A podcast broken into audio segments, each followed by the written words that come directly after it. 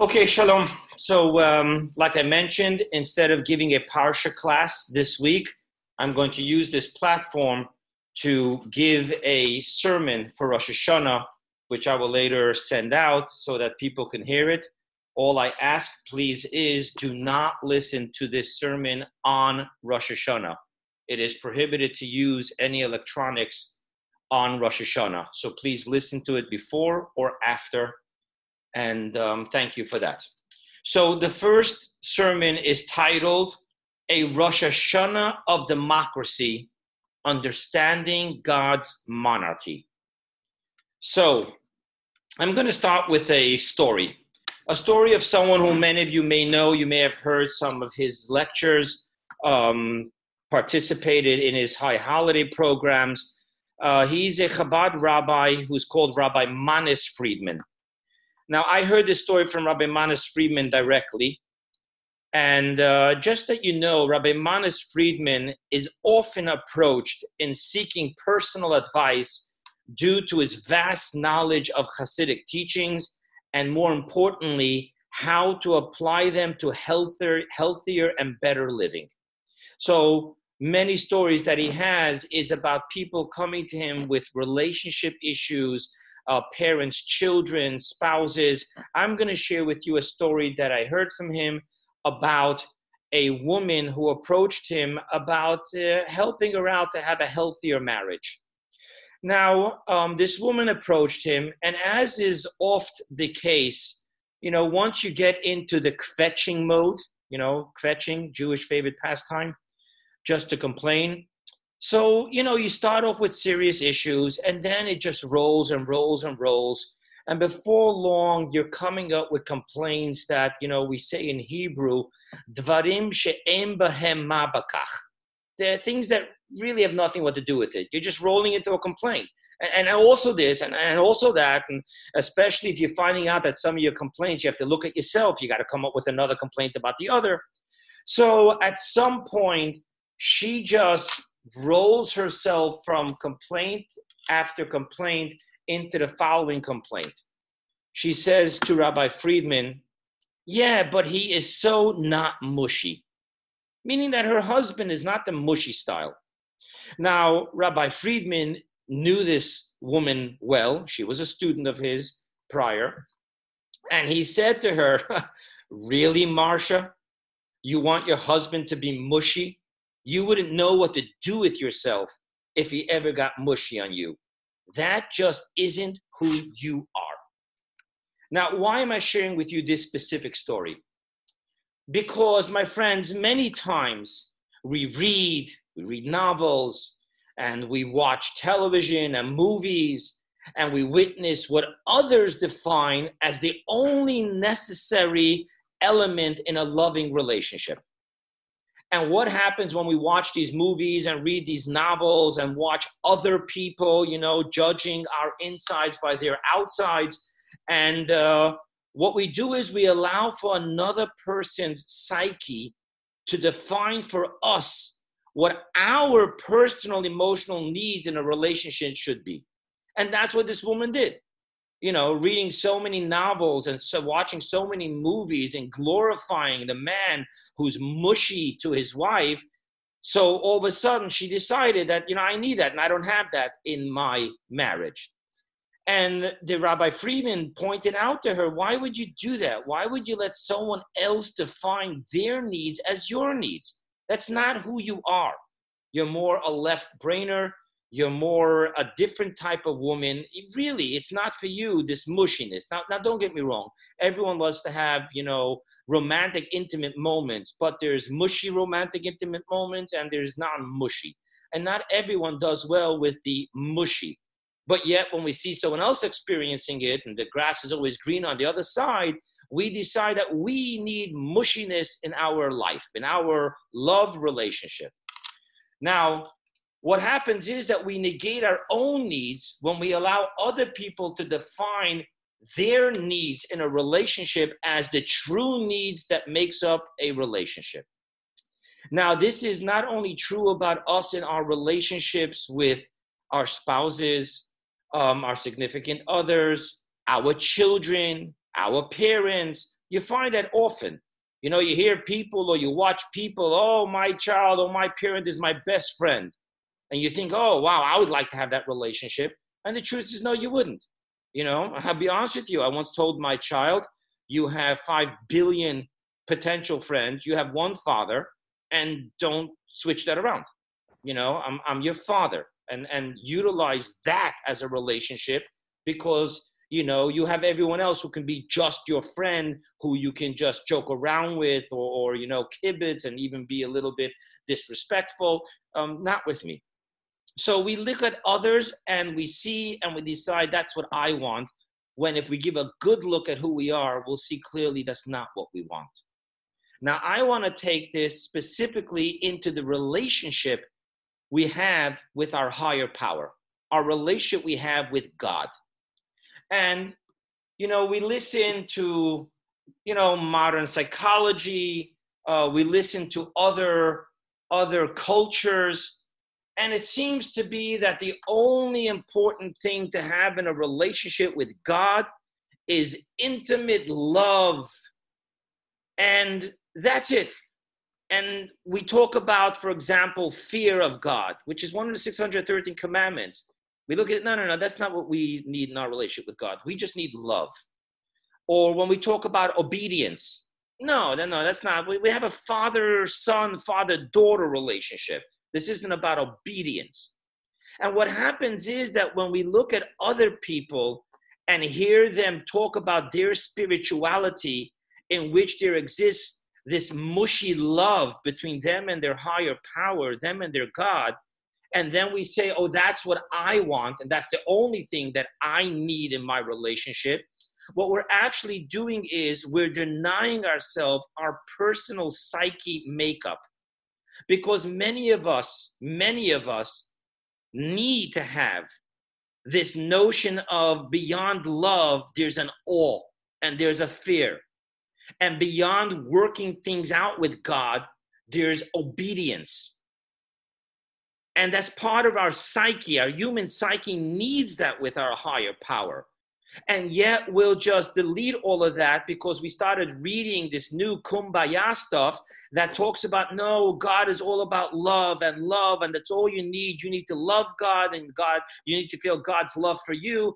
And truth be said, we're denying a holistic relationship that I personally, with my psyche, need with God. Now, understanding that, from there, I want to get into the Rosh Hashanah experience. So, in the teachings, every holiday is a gateway to a journey with a very specific destiny. For example, Passover is the holiday of liberation from inner bondage, outer bondage. Um, you know, Yom Kippur is the holiday of being able to experience doing teshuvah, asking forgiveness, receiving forgiveness. Every holiday has their journey. Now, Rosh Hashanah, what is the goal of Rosh Hashanah? What do we want to accomplish in the holiday of Rosh Hashanah?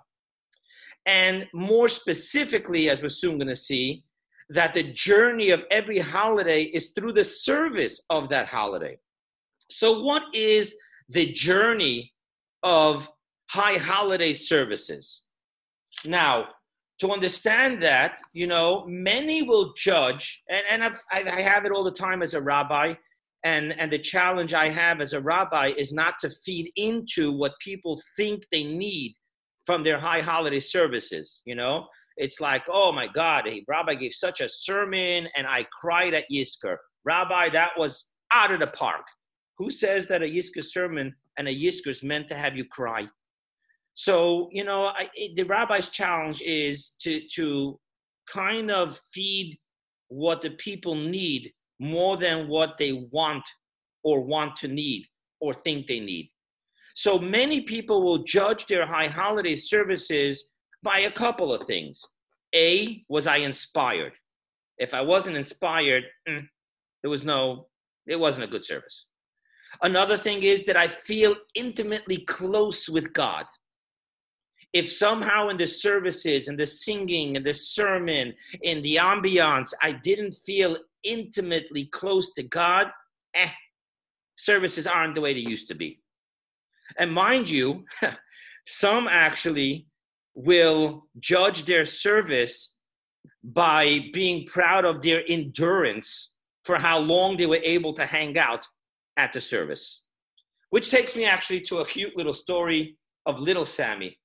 Little Sammy on the high holidays was standing in the synagogue's lobby, looking at the plaques honoring the people of the community who have fallen in battle in the armed forces. The synagogue had a special plaque. There was a lot of people from the community that went to the armed forces and you know to protect our democracy and amongst them there were those who have fallen and they were honoring them so the rabbis watching sammy's interest in these plaques and he uses the opportunity to start a dialogue and he say he approaches sammy and he asks him sammy do you know what you're looking at and then he goes on to explain that these are the people who died in service and little Sammy's eyes opened up wide like saucers. And he asked the rabbi, In which services, Rosh Hashanah or Yom Kippur? So, really, there's very different experiences of the service. What I'm here to talk about is what is the intended purpose of a service?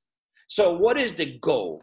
And in order to know, I'll give you a little secret in if you ever want to know what is the primary goal of a Jewish holiday, turn to the Amida central prayer of the holiday. Now, all Amidas, from a regular working day to a Shabbat to a holiday, have the same opening three blessings and the same closing three blessings. It's the central blessing which will tell you what the destiny, what the journey of any specific day or holiday is. So every day we have 13 central blessings, asking God for all the different things. God grant me knowledge. God grant me the power to do repentance. God heal me, um, and so forth and so on. On Rosh Hashanah, there's only one central blessing, and it's the same central blessing every single service, night, morning, afternoon service. Now, I want to read to you one line from that prayer. That's how it opens and that's how it closes. The opening is as follows Our God and God of our fathers, reign over the entire world. Reign, R E I G N, not reign, as R A I N. Reign over the entire world in your glory. And then it ends Blessed are you, God, King over the whole earth. Well, there you have it. Now we understand the journey of Rosh Hashanah is about experiencing God as our King. And so much, and obviously King of the entire universe. And so much so that in this central blessing of Rosh Hashanah, we do not even say Avinu Malkeinu, my father, our father, our king.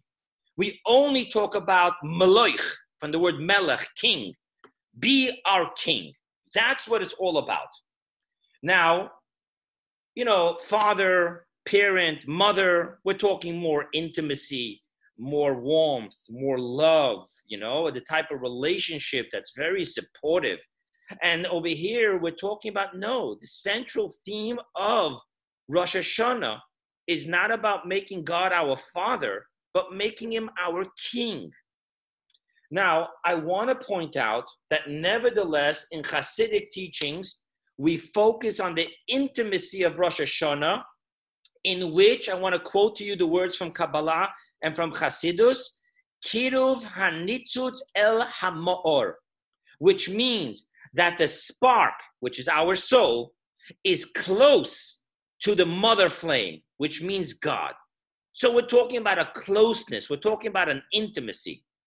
And Hasidus goes on to emphasize over and over again that Rosh Hashanah, the days after Rosh Hashanah, culminating with Yom Kippur, we should focus on a special prayer that we say every day. And that is Psalm 131. and it says as follows I quote to you the verse Out of the depths I call to you, O God. And Kabbalah Hasidus says that every human being has an outer heart and an inner heart. The outer heart is driven by an external force. Either the mind understands, the lust wants, but the notion of the, out, the outer heart, what drives it to want what it wants, is not from the inner essence being, but some external factor which is driving it. But then there's the inner heart. The inner heart doesn't work on the input of any external senses or teachings. It works on what it is from the very inside out. On top of that, as I mentioned to you about the 10 days from Rosh Hashanah to Yom Kippur, we're taught that in the depths of depths, inner heart, depths of depths, there is 10 depths. And that's why every single day we have to go deeper and deeper into ourselves and from there call out to God with ultimate intimacy and closeness. So, what's going on here? On one hand, I share with you that Rosh Hashanah is all about being obedient and accepting God as my king and what all that means to accept a king. On the other hand, what we're saying here is that it's all about this inner heart intimacy.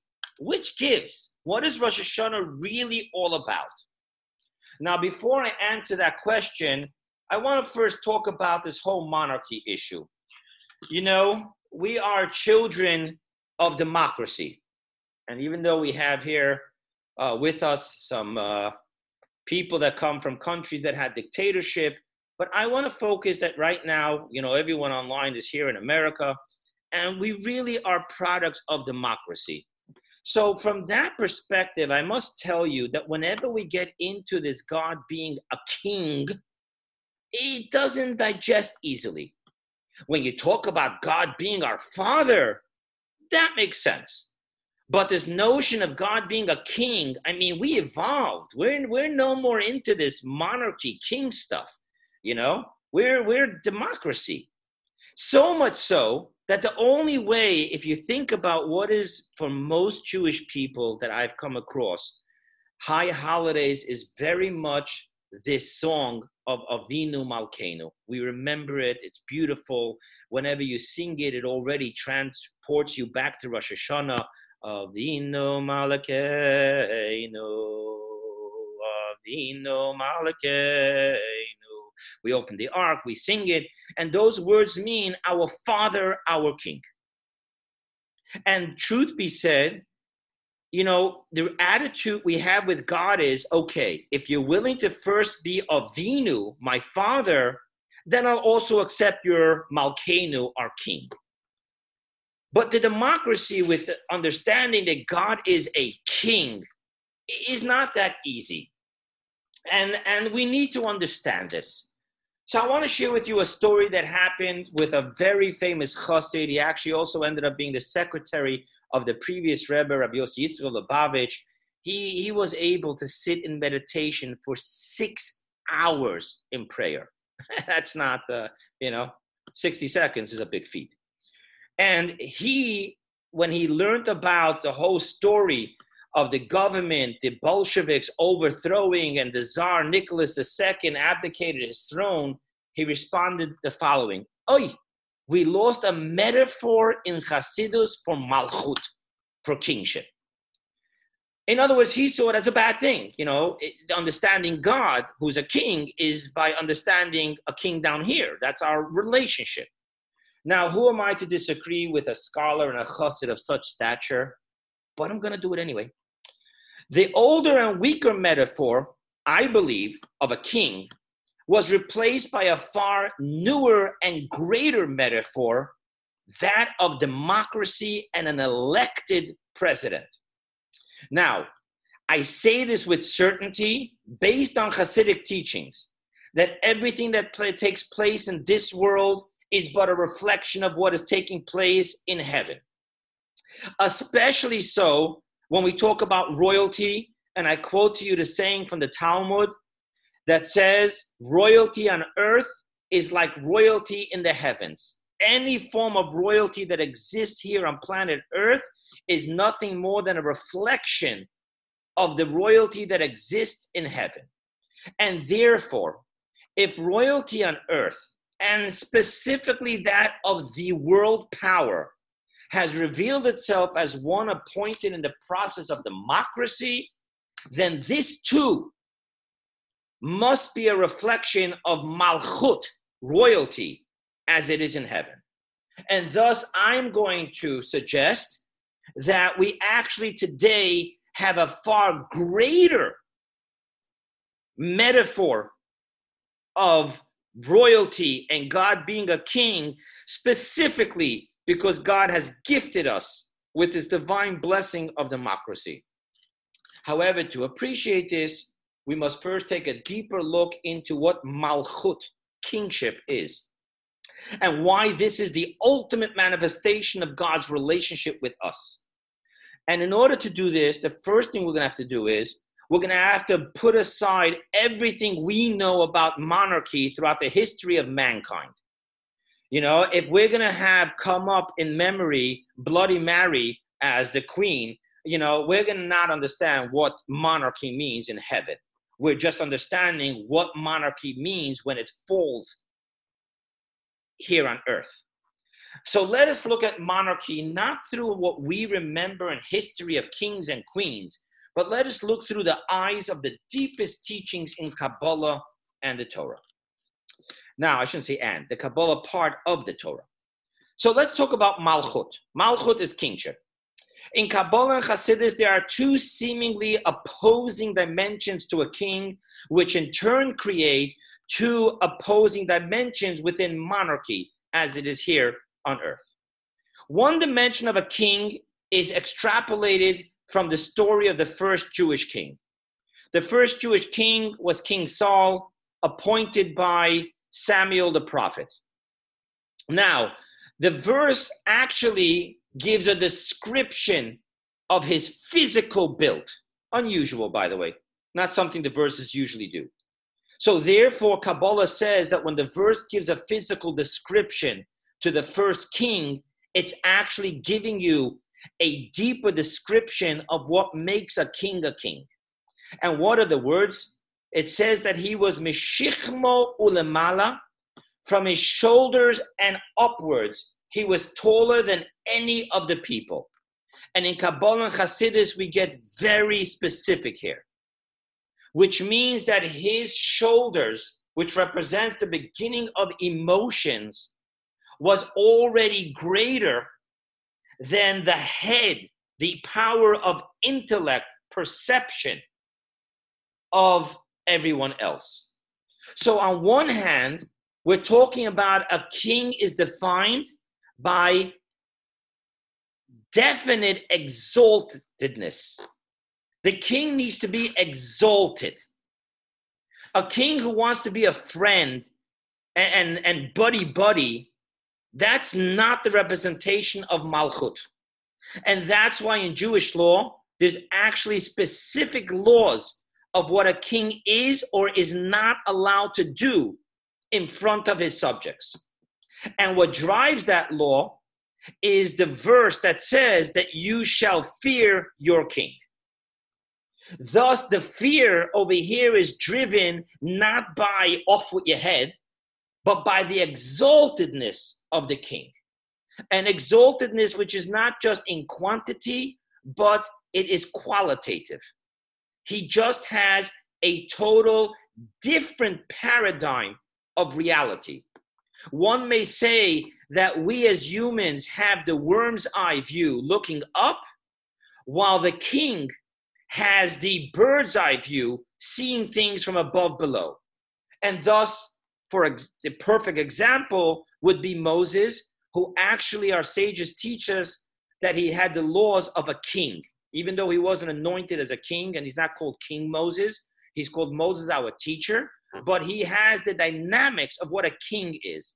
So, thus, you're getting a picture of what it means a total exalted paradigm of reality in how he sees things. So, on the one hand, a king is, you know, a paradigm leap and, and quant- just a quantum leap of, of complete separation from anyone else. But then on the other hand, there's another teaching in Kabbalah which says one can only be king over its own species. Yes, my friend, sorry to break the news, but to have a human Tarzan as king of the jungle is Kabbalistically impossible. We'll soon see that there's a difference between rulership and kingship. But to be a true king, one can only be a king over his own species, a human over a human. So once again, we're seeing here a, a dichotomy in which, on one hand, for him to be king in the truest sense of a king, he needs to be in, in a quantum leap, qualitatively, completely out of reach of anyone else. And yet, on the other hand, in the deepest sense, he has to be part of everyone else. And thus, we have to be of one kind with our king for our king to be a king. And then I want to tell you before we move on, one more concept about king, which I already alluded to by saying that there's a difference between a ruler and a king. So let me read to you a verse that we say in our prayers. It comes from Psalms chapter 145, verse 13, and it says as follows Your kingdom is a kingdom of all times, and your ruling is in every generation. Now, again, our sages don't allow for poetry, everything has to be exact. So, what does it mean that there's a kingdom and there's a ruling?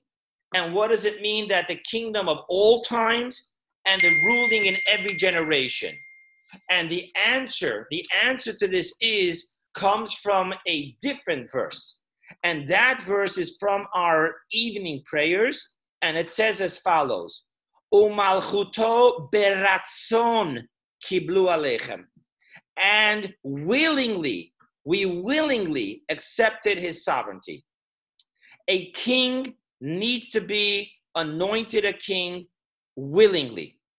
So the dimension of a rulership is not accepted willingly, while a king in Kabbalah needs to be accepted willingly.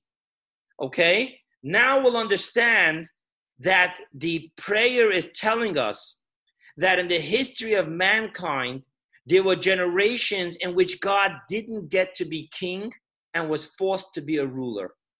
One such famous generation is the generation of the flood of Noah. Because he wasn't willingly accepted.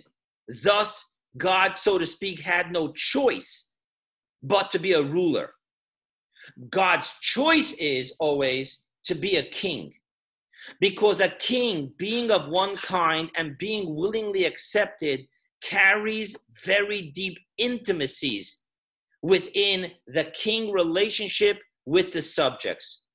And, ju- and thus, concerning Moses, which I told you is called a king, we are taught the heart of the king is the heart of the people. That's the type of intimate relationship that really needs to exist with a king versus a ruler slash dictator. Now, I want to share with you that ultimately I just revealed to you what is the deepest secret of Rosh Hashanah's journey and goal. It's for us to make a choice whether God is going to be my king or my ruler. That isn't God's choice, it's our choice. Being that a king needs to have a, an, an acceptance willingly, therefore, whether God will be my king or God will be my ruler slash dictator is up to me. And that's what really Rosh Hashanah is all about. That's what I need to find within myself. Whether I can willingly surrender and lovingly accept him in my king, or we or are we to go for another whirl around the rodeo where we're to force God to forcefully be our ruler? Now that we understand what a king is, let's go back to what I meant when I said a Rosh Hashanah of democracy. So let's quote two of the primary principles in democracy when we're talking about having a leader, a president. Of the people, by the people, for the people. Well, we just shared that a king can only be a king over his own kind. Now, we will soon see what that means between God and us. What does it mean that God and us are of one kind? But definitely, what we're saying here is that the only way that God could be a king is only if he's one of us, we're one of him, and therefore, ultimately, the relationship of a king, of God being my king, depends upon we being able to say of us and of God that this is of the people, by the people, for the people. And then the next thing I want to share with you is that in democracy, the chief officer has to be duly elected. Again, a king, unlike a ruler. So, really, Rosh Hashanah at its very core is embracing the depths of democracy in God's being our king. Okay, now let's get into it. What does it mean, God and I of one kind? Like, really? So here's what it tells us.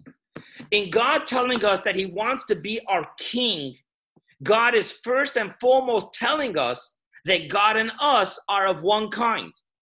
God can never tell us that I want to be your king if we weren't of one kind, because we already gave the Torah ruling that you can only truly embrace being a king of your own kind. And therefore, what God is telling us that you, human beings, unlike any other creature, over you I can be a king and I don't have to be a ruler, but that will be up to you. Now, I want to give you my own interpretation, so take it at face value. I want to give you my own twist to what God said after Adam and Eve ate from the tree of knowledge. And I quote from Genesis chapter 3, verse 22. Now the Lord God said, Behold, man has become like one of us, having the ability of knowing right from wrong. And therefore, he says, I need to banish him from the garden. Now, here is my twist. Maybe the deeper meaning here is not that Adam became like one of us, for mankind was always like one of us. Look in Genesis chapter 1, verse 27, and I quote, In the image of God, he created him. So it wasn't the tree of knowledge that allowed for Adam to become like one of us. Rather, I would like to suggest the danger now is that Adam knows that he is like one of us. However, that's not a bad thing. However, he is now bound in the knowledge of good and evil as well.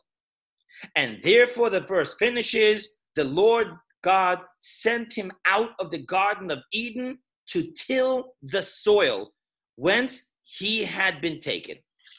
So now I want to give my twist to the second part of that verse. It doesn't just say that God said, I'm going to take him out of Garden of Eden and that's it. He can't have, he can't be next to the tree of life. That would be too dangerous. No, God's saying, I'm sending him out of the Garden of Eden for a purpose. And what's the purpose? To till the soil. Which soil? From which he had been taken. Here is what I'd like to suggest Adam and his offspring will now have to till the physicality from which he have been taken. Why? To use our freedom of choice to have good win over evil until the very notion of evil within us will be transformed into purity and goodness. Because we are, we have become like God. We were created in the image of God. Ultimately, the human power of omnipotence is expressed in our freedom of choice. By eating the tree of knowledge, we now get connected with evil. And thus, for the first time, Adam and Eve were ashamed of their nakedness because they realized that reproductive organs can be used in a lustful way, less than a godly way. So all of a sudden they became knowledgeable and bonded with evil. Thus, God says at this point, I need to send them out to till the soil, till the physicality of where mankind comes from, deal with our other side, deal with our animalistic side, deal with our power of passion, our power of lust, our power of pride, before we can once again be safe in being in the Garden of Eden, knowing that we have become like God. Now, for this, you know, as a rabbi, we usually quote the holy books. But I'm going to quote to you a song by Joan Osborne. And this is the lyrics of the song. What if God was one of us, just a slob like one of us, just a stranger on the bus trying to make his way home? Now, really, it isn't my job to try to figure out what Osborne did or didn't mean with her lyrics.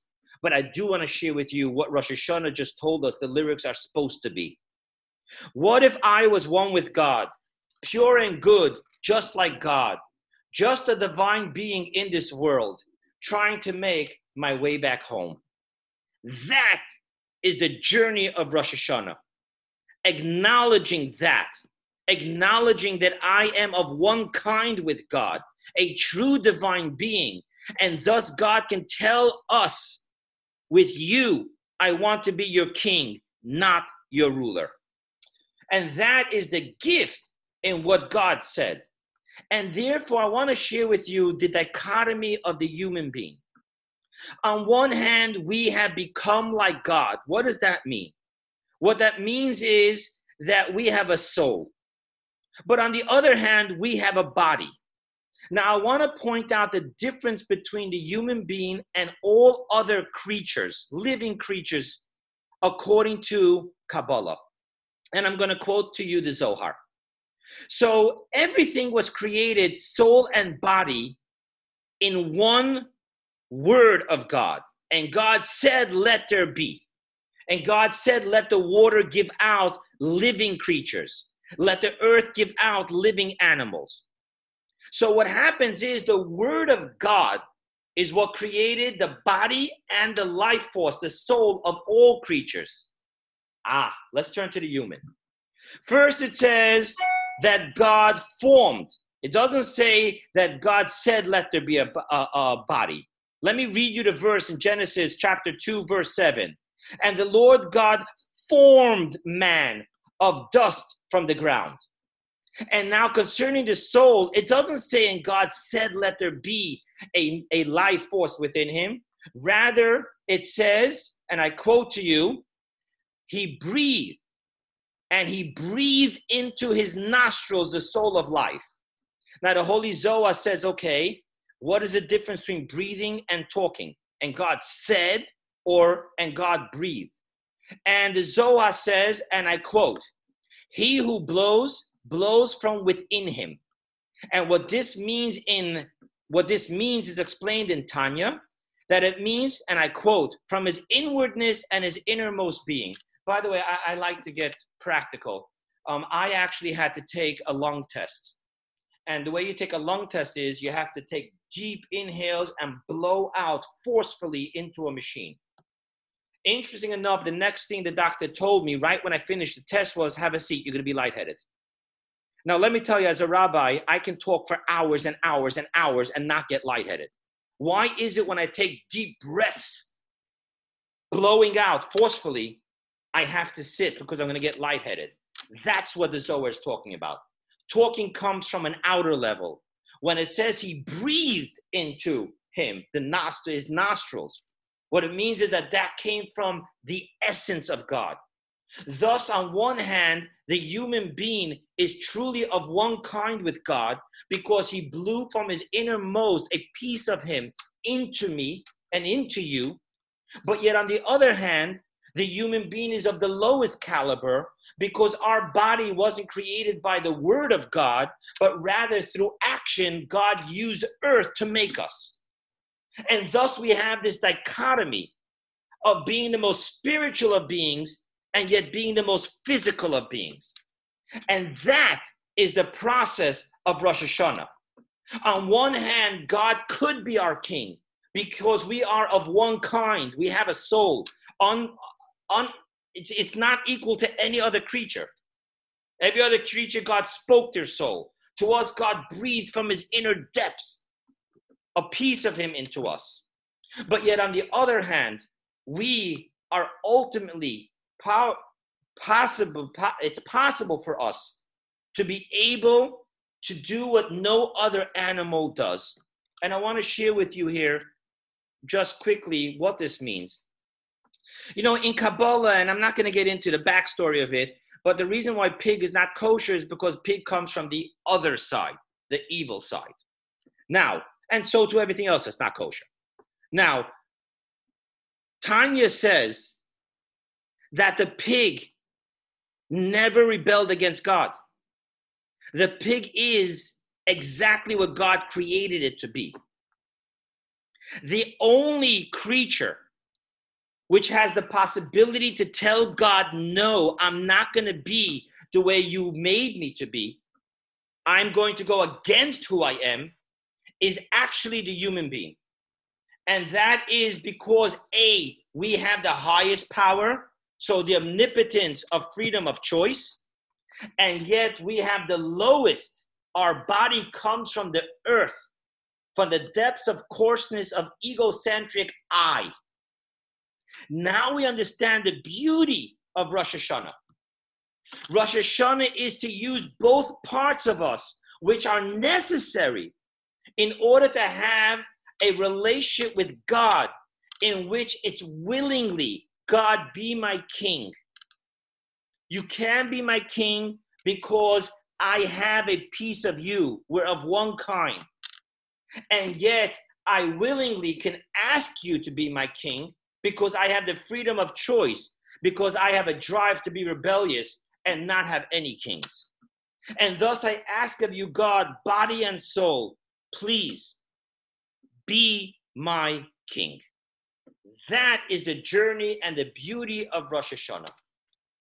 And I just want to add on, not in my notes here, but I want to just add on the beauty of what I'm saying is many of us, when we go to synagogue, we become spiritual and only connect with our soul. If only your soul is asking God to be God, that won't work. Because the willingness also needs to come from the physical body. I need to remember clearly God, I'm asking you to be my God, but by tomorrow morning, I'm probably going to give you an attitude. But know that in the depths of my being, both body and soul, I ultimately want you to be my God. It's going to be a journey. This isn't going to be zoop, I turned into a good boy. But you should know, God, both parts of me really ultimately want you to intimately be my king. Now, in closing, I want to share with you that because kingship takes from the highest and the lowest, and you need both, as we just spoke, I want to share with you about the power of charity. Why is charity so important before the high holidays, committing during the high holidays? What, what is it about charity? And I want to share with you the power of charity is that our relationship with money is very interesting. On the one hand, money, let's just talk about it practically. Money is how we buy our life necessities. The core of living depends on money. On the other hand, money is just money. It's meaningless unless I can do something with it. So it's kind of, I want to take it to the next level. When we chase earning a living, we don't do it half heartedly and we don't do it half wittedly. Ultimately speaking, somewhere in us, we have a very deep connection with money. Some of us enslaved by it, some of us not, but at a deep level, we'd all, yeah, I shouldn't say we'd all, some of us would very happily say, you know, let's just not have money, let's just have a big kibbutz, and, you know, but ultimately speaking, deep within us is this dual connection with money. On one hand, we see in it the possibility of expressing passion with a family. It takes some money to go on a cruise. It takes money to be able to, to do things for your kids and for your spouse. And on the other hand, it's the physical thing. What you don't like is when you're sitting by the Shabbos table or you're going on a cruise and your husband is, is talking about money, like, why'd you take me on a cruise? What? We could have done this at home. So it seems to be that money has this connection with the human, which is the highest and the lowest. Now, when I take a piece of that money, which I worked passionately and hard to earn, with which I can buy for myself necessities and pleasure. And I'm giving that to charity. I'm helping another person. That is a way to say, God, with body and soul, I accept you as the king of all creatures, and thus I help your creation. Now, here, I want to finish with an interesting story because let's be serious coronavirus has affected everyone financially in some way or another.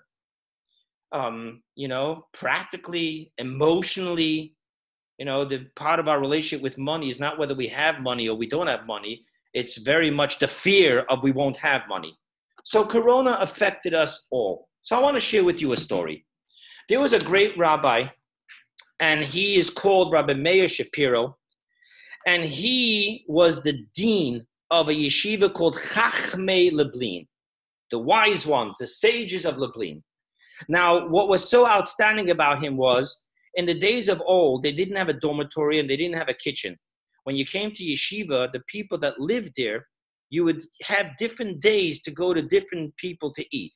And if they had food, you had food. If they didn't have food, you didn't have food. But that was your day. You're by him, you're today, you're by him there. And he said, How can you study Torah this way? Being worried about whether you're going to get to eat or not get to eat. So he's the first one who opened up a dormitory and a kitchen, and the yeshiva boys lived in the yeshiva, they ate in the yeshiva. Now, obviously, this put a huge financial burden on Rabbi Meir, uh, Rabbi Meir Shapiro, which is why we have a plethora of very wise and interesting stories about his fundraising and you know he wasn't like today's uh, fundraisers you know uh, all he was a dean he was a rabbi he was a rosh yeshiva but he also had to raise money there was nothing else you can do so i want to share with you one of these cute stories so he goes one year to a uh, to one of the regular givers and he said, tells him, you know, it's this is the time of year you usually help out the yeshiva. Can I ask you to help out the yeshiva? And the guy says, Rabbi, this year I can't give you anything. It's been a really bad year. My business, you know, took a took a turn, and and I, I just I won't be able to give you this year. So Rabbi Meir Shapiro says, Oh, if that be the case, then according to Jewish law, I'm allowed to divorce you. So I'm divorcing you. Goodbye. This guy was like, divorcing me? First of all, I give him every year. Second of all, what do you mean you're divorcing me? So Rabbi Shapiro knew that this guy would come chasing him to ask him, What are you talking about? And so happened. He comes, he chases Rabbi Shapiro, and he tells Rabbi Shapiro, um, Rabbi, what exactly do you mean you're divorcing me? He says, I'll tell you. The Torah Deuteronomy says that you're allowed to divorce your wife. And spouses are allowed to get divorced. The Talmud wants to know, okay, but under what circumstances? I mean, can you just tell a wife, I'm done with you, bye? I mean, so there's an argument. There's a three way argument. One says no, only if you found something inappropriate by her. Um, but the famous sage Hillel says that if she burnt your food, you can divorce her. Now, Rabbi Meir Shapiro turns around and says, Rabbi Hillel is known to be the sage of kindness and benevolence. What exactly is going on here? 30 years, every day, she cooked your meal. She didn't burn the food. Everything was good. One time she burnt your food, you're allowed to divorce her? I mean, what's the Torah saying? Second of all, what does it mean if she burnt his food? She burnt the food. She cooked for the whole family and she burnt it. So what does it mean she burnt his food? His food. So Rabbi Shapiro tells the, the person, so obviously what it means is that she didn't burn all the food. Some came out good and some came out burnt. So he says like this some women, which are really righteous, really selfless wives, they'll say, listen, my husband was out working so hard all day and this and that. I'll eat the burnt, let him have the good. That's a righteous person. An ordinary person would say, listen, half burnt, half good for me, half burnt, half good for him. Let's be fair about this. That's an ordinary person. But the Talmud says the woman who says, My food didn't burn, his food burned. A wife that looks that way at the relationship, the Talmud says you can divorce her. He says, Now let me tell you what this means. There is a donor who had a bad year, and he says, Listen, I can't not give the yeshiva money. They depend upon it. So I'm gonna have to not go on my cruise, not update my car, and then and you know buckle down.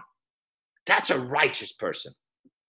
An ordinary person says, "Listen, I'm not gonna give them the whole money because then I can't do any of the things I do for myself.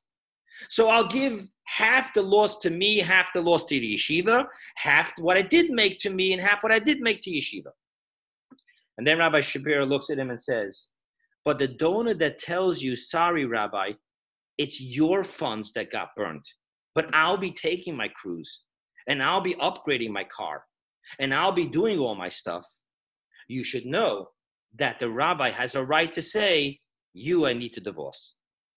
So the story goes on that he got the message and he gave something to the yeshiva, whatever he could give in that year. Now, I want to share with you Corona, economy, a lot of stuff. I can't ask any of you to be righteous. Cut down all your stuff, but give the charity you give to others. But before Rosh Hashanah, I do ask of you and of myself, let's at least be ordinary. Let us not just say, I have to keep up all my habits, regardless of how other people are suffering, losing their homes, losing their jobs, not being able to feed their kids, not be able to afford tuition, but I still have to do my trips and everything I can. Let's at least be ordinary, because if God is our king, then all his children are our brothers and sisters. And may this, this act of courageous kindness in difficult times be the merit to get us inscribed into the book of life. Lishana Tova.